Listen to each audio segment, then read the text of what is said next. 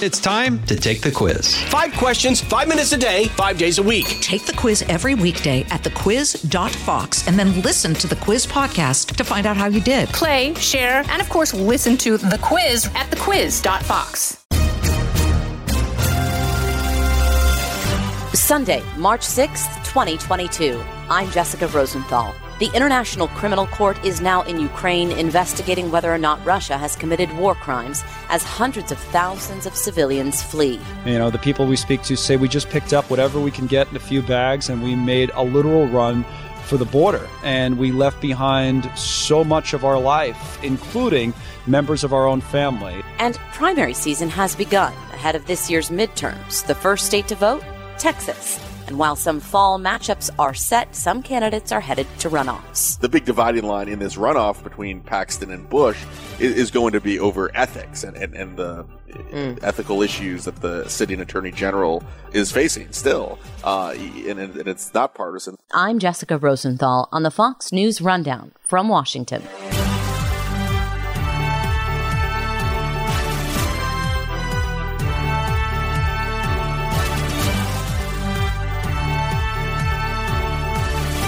The International Criminal Court is in Ukraine investigating whether Russia has engaged in war crimes. The chief prosecutor said he did not need clearance from The Hague for this after 39 countries, more than enough, referred the matter to the ICC. Britain's foreign minister and U.S. officials have posited that Russia is indiscriminately targeting civilians. Ukraine's foreign minister Dmytro Kuleba says unspeakable things are happening to Ukraine's civilians. The question is now how the international community will handle it. We are fighting against the enemy who is much stronger than us. But the international law is on our side, and hopefully it will help us. Uh, it will make its own contribution to help us prevail. Dr. Patricia Lewis is the director of the International Security Program at Chatham House and explains that some of the weapons suspected of being used include cluster munitions and large thermobaric weapons, which she says results in fine particles of carbon and metal exploding. And does terrible things to people's bodies.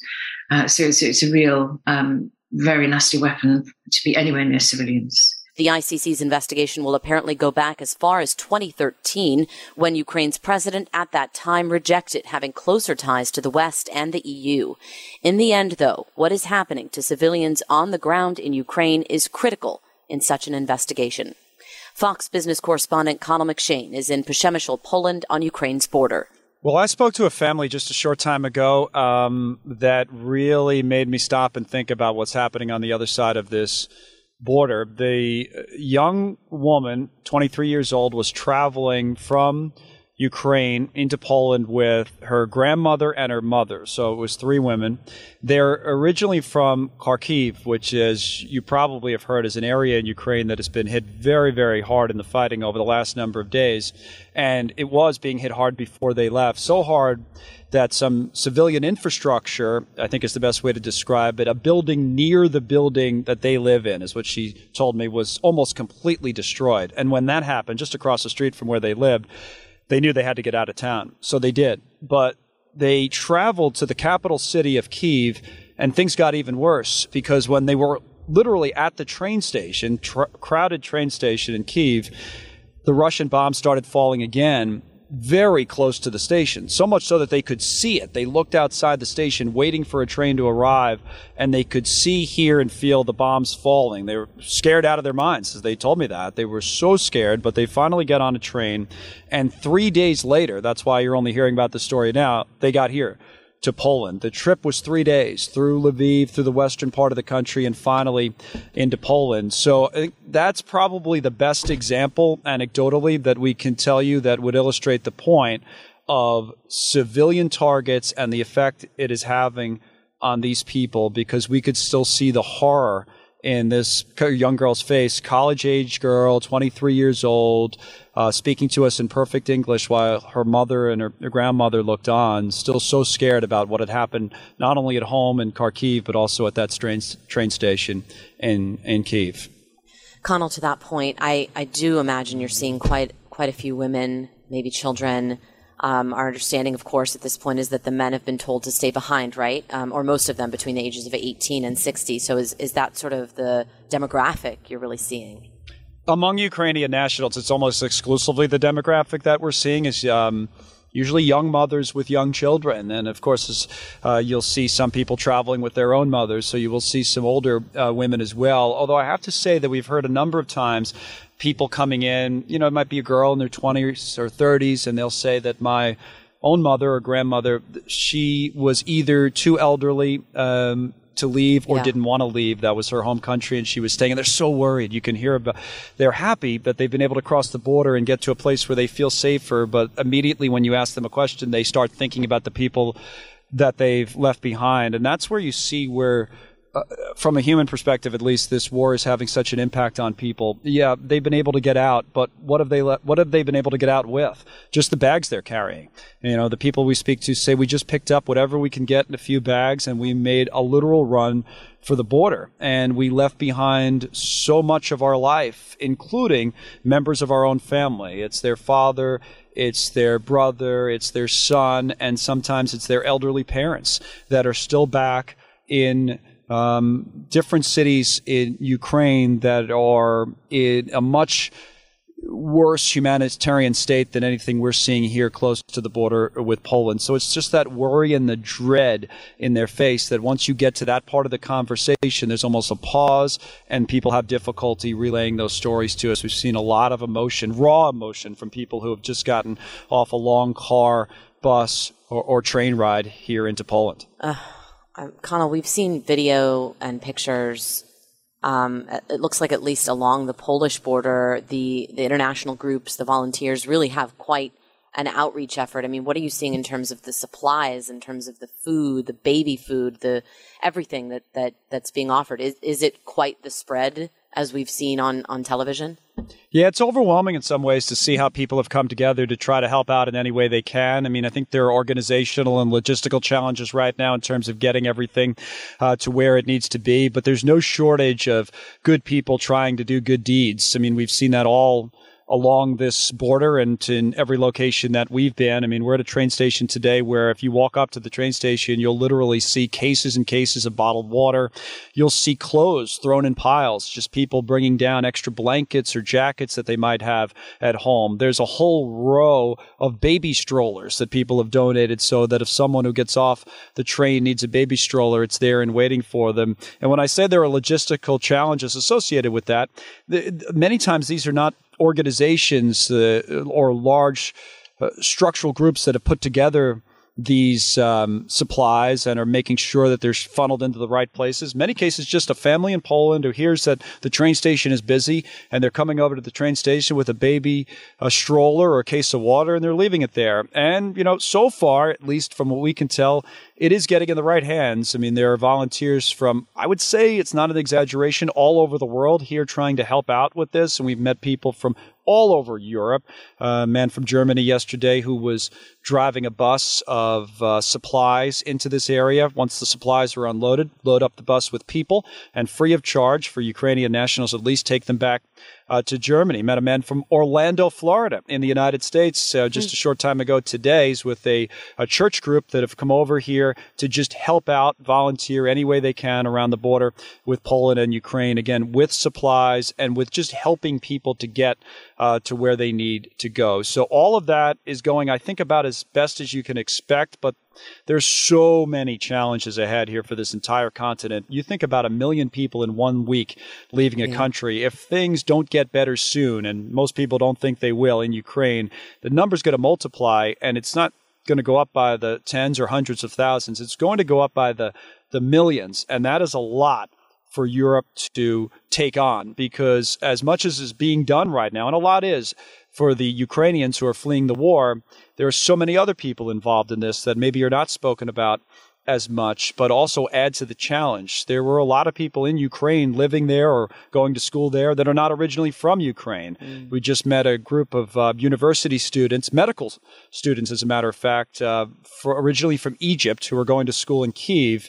They were two months away from graduating, would have had their degree on their way to be doctors. The war breaks out, and they had to run away from their medical school, get on a train for three days. They end up in a country they'd never been, here in Poland, don't know exactly what to do next.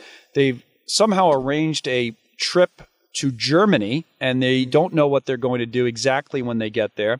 But it speaks to kind of two sides of it. The humanitarian side, you, you look at this medical student and you feel for what he's going through. You could see what you can literally see physically what he's gone through. He said on the train ride in, he didn't sit down. There was no seat. He was ah. a guy. I mean, a young guy looks like he's in pretty good shape, but he was standing for three days. So he physically was affected by this, and obviously mentally and emotionally he is. But then the bigger picture, you know that that adds to the larger narrative of what the continent of Europe has to deal with. Is that all of these people moving across borders is a just a giant challenge, and it's going to be a cultural, economic, you name it, uh, challenge for many countries in Europe, not just the ones that border Ukraine. It's much bigger than that. Connell, where do these people tell you they plan to go from there? To your point, you were saying like bus rides to Germany, et cetera. Like, has anyone expressed confusion about their next steps? Do they do they have to set up a, a, a new life it, wherever they're going, and where are people going?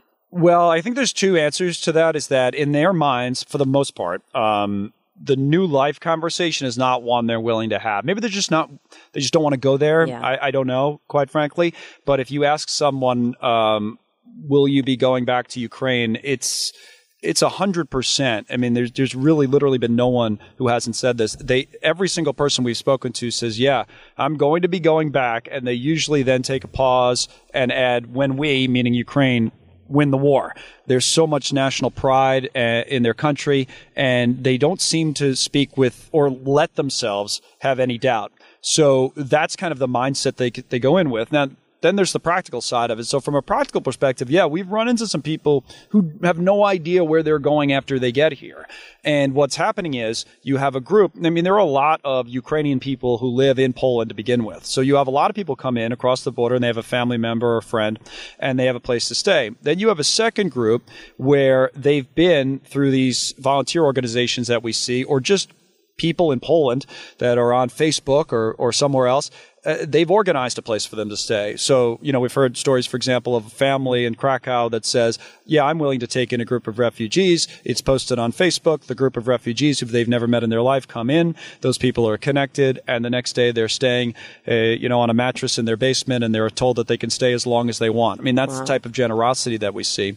And then the third group is this group that doesn't know what they're going to do next. And again, I think the point has to be made for Ukrainian nationals. There are there's a lot being done. Understandably, there's so much feeling for what their country is going through. But for the people who are not Ukrainian nationals, uh, that's the tougher group because they come in. Students.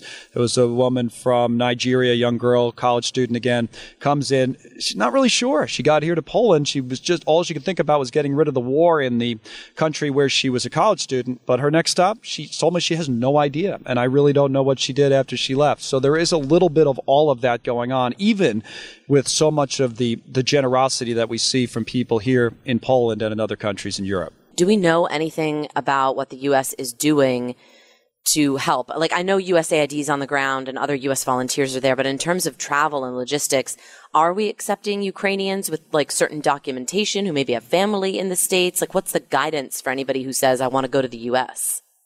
Yeah, I you know we've been so focused on what we're doing here on the ground that we haven't focused as much on those issues. But I can tell you that I know um, that there were some comments yesterday from the U.S. government that they were going to be willing, and this came after uh, we heard from the European Union in similar fashion that they were going to be willing to take in uh, Ukrainian refugees. Uh, we have not spoken to anybody here that is going over there. In other words, that's going to the United States. Uh, we've heard from many people who are leaving leaving Poland. So, for example, from a, if you look at the numbers, there are more than 1.2 million refugees in total that have left Ukraine now in a little over a week. Poland has taken in a huge number, about 700,000 of the 1.2 million. But all of those people will not be staying here. So we've spoken to people already on buses to Germany, Italy, Czech Republic, a number of countries across Europe. From the U.S. point of view, all I can say is the comments that I saw last night um, from the government, and that was from Secretary Mayorkas, I believe, saying that there will be temporary protected status for 18 months. So for mm. a year and a half from the Department of Homeland Security for Ukrainian um, citizens who are fleeing the war. So they're willing to offer temporary protected status for 18 months in the United States, but so far we haven't met anyone who's who's taking advantage of that. It's it's been a, a European story from where we are. Fox Business correspondent Connell McShane on the Polish border of Ukraine. Thank you so much for your time and for your work. Stay safe. Okay, Jess, thanks so much. Pull up a chair and join me, Rachel Campos Duffy. And me, former U.S. Congressman Sean Duffy, as we share our perspective on the discussions happening at kitchen tables across America. Download from the kitchen table the Duffys at foxnewspodcasts.com or wherever you download podcasts.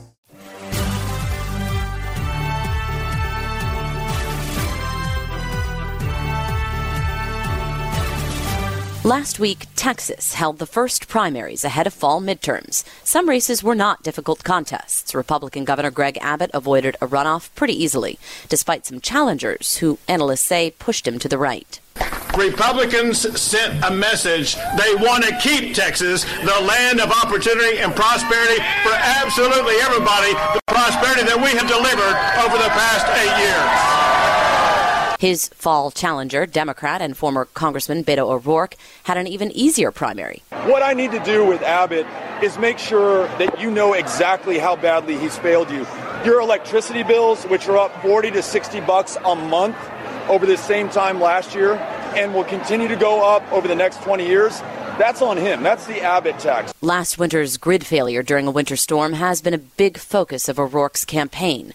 The former head of the Texas Power Grid said he was told by the Public Utility Commission that the governor's office had insisted they should do whatever it took to make sure rotating power outages did not continue, which resulted in higher prices. A spokesperson for Abbott has said he was not involved in any way with the decision to implement higher prices. Josh Kraushaar is Fox News Radio's political analyst. He won pretty easily, as expected, against a handful of pretty far right challengers, most notably Allen West, a former congressman and Texas Republican Party chairman, a former chairman. Uh, but but it, it, goes to show that. Uh, number one, the establishment won, and that was highlighted by Abbott's big win. But Abbott has also moved to the right as governor as he's gotten pressure from some of these very right wing candidates. So, yes, it was a big win for the establishment and the governor, but also the party's the more establishment part of the party is somewhat merging with the Trump wing, the right wing grassroots of the party. So Abbott has uh, good reason to be uh, happy about his chances of winning another term, uh, running against Beto O'Rourke in the in the governor's race in the general election, but there are some reasons to think he's had to move right to accommodate the, the loud grassroots element of his party. Yeah, I want to ask more about that because over the past year, Abbott signed new voting legislation, a new abortion law, a new gun law that allows for permitless carry for most people. Was was he pushed by West and and Don Huffines, the other challenger, or was he sort of already on that track? He was absolutely pushed. He, democracy. That's the great thing about democracy, or, or, the bad thing in some people's minds, that voters have a say in how their elected officials govern. And you also saw the, uh, Abbott taking a lead role in, in, in, criticizing transgender issues, transgender rights, uh, just a day before the the primary election, because it's become a galvanizing issue among many conservative Republican voters. Uh, so abortion uh, the culture wars more more more broadly, education. Uh, the, those are going to be issues that Abbott isn't just going to be talking about in the primary, but it's going to be a, a, an issue that he'll, he'll lead into in in the general against Beto O'Rourke. Talk to me more about Beto O'Rourke. He faced Ted Cruz, um, gave him a heck of a run for his Senate seat. He lost. Um, this time around, he basically had no no real challenger. Um, what kind of shot do you think he has against Abbott as Texas maybe shifts a bit in terms of demographics? Slim to none. This is not 2018 anymore. and that is the biggest takeaway from all, all, these election results. Republican turnout much higher. Democratic turnout is pretty stable, but but there's not the same degree of enthusiasm for Democrats in Texas as there was four years ago when President Trump was still in office. Beto O'Rourke in 2018 ran as the anti-Trump, the anti-Ted Cruz. He he was the vehicle for all that anti-Cruz sentiment within the Texas electorate. And, and keep in mind, in 2018, there were still some conservative Republicans who were a little annoyed with Ted Cruz for not supporting Trump right away uh, in the 2016 nomination mm. fight. So that was a perfect storm for Democrats, and they still couldn't get over the finish line. Beto still wasn't able to come up with a victory. He then ran for president did very poorly and, and, moved far to the left on a whole bunch of issues, guns in particular, that that's causing him problems in this election. And now he's facing a big Republican and uh, wave potential of a wave election uh, at, at a time when he's his brand has has suffered. He's moved to the left, and he's facing a, fairly popular uh, incumbent Republican governor. Talk to me about the attorney general's race. Uh, Ken Paxton is the incumbent there. You you predicted he'd face a runoff, and he will. He did not clear that 50% threshold that he needed. Uh, he has some legal challenges he's dealing with, namely being accused of uh, securities fraud. Who is his challenger? And and in the fall, does the the Democrat Rochelle Garza? I guess she's an ACLU attorney. Does she have a real shot at that seat? So first, on the Republican side, we've got a proxy war of sorts between the Trump wing of the party, Trump endorsed Attorney General Ken Paxton, versus the Bush wing of, of the party and Jeb Bush's mm. son, uh, Land Commissioner George P. Bush. Now, it's interesting, Jess, that all the Republicans running in that race, none of them had anything sour to say about President Trump. I mean, they, they, all were running on similar messages. The big dividing line in this runoff between Paxton and Bush is, is going to be over ethics and, and, and the mm. ethical issues that the sitting attorney general is facing still. Uh, and, and, it's not partisan. These are these are some serious issues that he's had to uh, almost throw red meat to the conservative base for them to overlook his, his ethical challenges. Uh, that's what Bush is going to be running on. Trump is, is likely going to be weighing in on behalf of, of Paxton. He, he sees this as an opportunity to cement his influence in, in, in the party to defeat another Bush by proxy. The interesting number in that in that primary, though, Jess, is that Paxton only got about 43% of the vote, uh, 42, 43% of the vote. Yep. There is an opportunity for Bush to uh, consolidate the opposition to Paxton and literally not make this about ideology or partisanship, but make it about ethics. And I think that Bush Bush still has a fighting chance, though. Though Paxton has to be considered the favorite given the Trump support in this race. Let's talk about some House races. Is the 15th district going to flip to Republican? Vicente Gonzalez won that seat in 2016 and 2018 by like 20 points, but he only won it by two points in 2020. He's going to go off and fight, I guess, in another district due to redistricting. This area has shifted. But his challenger in 2020, Monica Hernandez de la Cruz, she won her primary this time around as well. Does she have a real shot? And if if so, why? Yeah, this is one of the best pickup opportunities for Republicans in, in, the House. It's an open seat. Vicente Gonzalez decided to run in a neighboring district that's a little more Democratic friendly. Uh, it, the border districts on, on the Texaco to the Texas Mexico border hmm. have swung more towards Republicans than almost any other region in the country. We hmm. saw that in the last election, and you're seeing that in the results from the primaries in Texas, where Republican turnout was up up significantly in many of these border counties. Uh, this is a, a, seat where Monica De La Cruz, the Republican nominee, won easily her primary. She's not going to have to face a runoff. She's one of the star recruits that Republicans are touting. Uh, She's uh, obviously Hispanic. She has a conservative record. She's tough on, on illegal immigration, on border security. Uh, she she starts out, I, I, would say, as a slight favorite in, in yeah. this district, even though it is a battleground seat. The Democrats still have a runoff, and uh, one of the candidates in that runoff is a very progressive uh, activist, Michelle Vallejo. Well, she may not be the nominee ultimately, but you're still seeing these divisions in the Democratic Party between the moderates and the progressives, yeah. and that's only going to hurt their chances as they try to hold on to this uh, pretty pretty competitive seat in November. We can't talk about Texas and ignore Henry Cuellar's seat. Um, I guess he's the last pro life Democrat in the House. He recently had his home and office raided by the FBI, but he has not been charged with anything. His challenger, Jessica Cisneros, she did well in this race. She was backed by Alexandria Ocasio Cortez and others. If she wins, does this seat possibly end up going to to a Republican, or or is the Democratic support there in this district?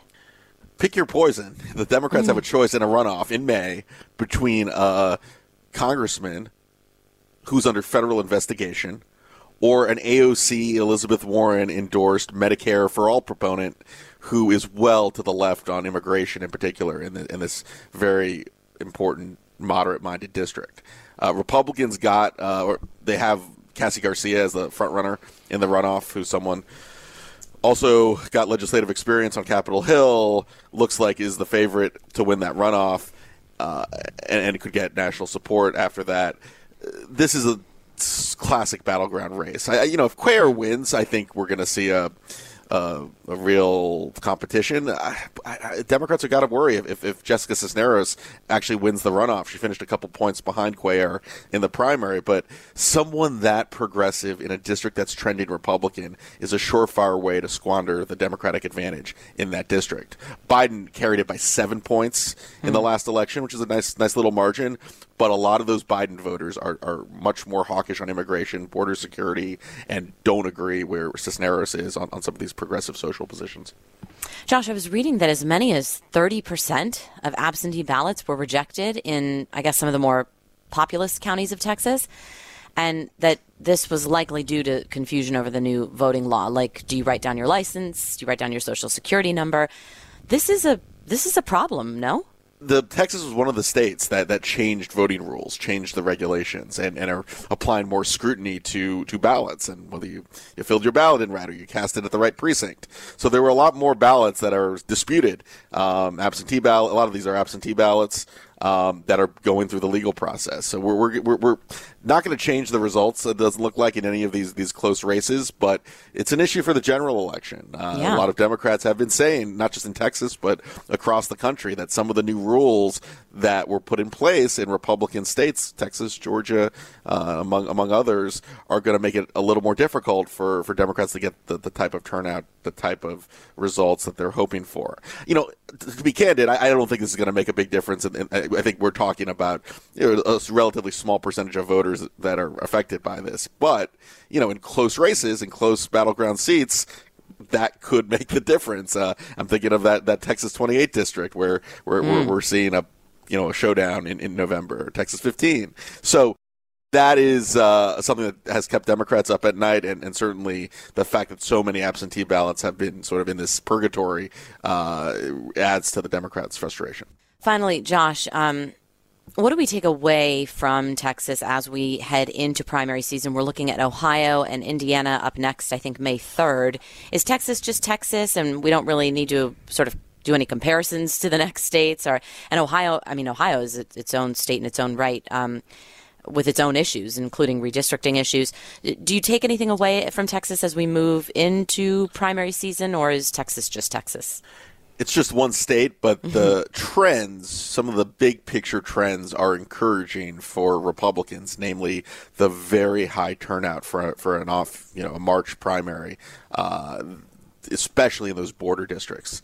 Uh, that's a, a good sign given how those same districts are going to be battlegrounds in the November election. Uh, the other thing is the one thing Republicans did as part of the redistricting process is protect their own incumbents over adding the number of competitive seats that they could possibly reach reach into. So you're not going to see outside of those those border districts we discussed a whole lot of competitive house races. I don't think the governor's race is going to be that competitive.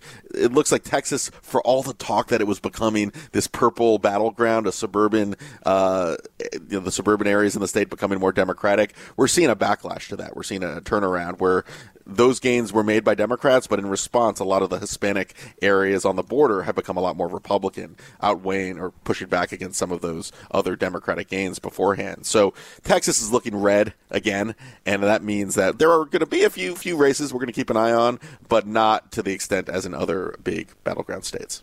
Josh Kraushaar, thank you so much for your time. Thanks, Jess.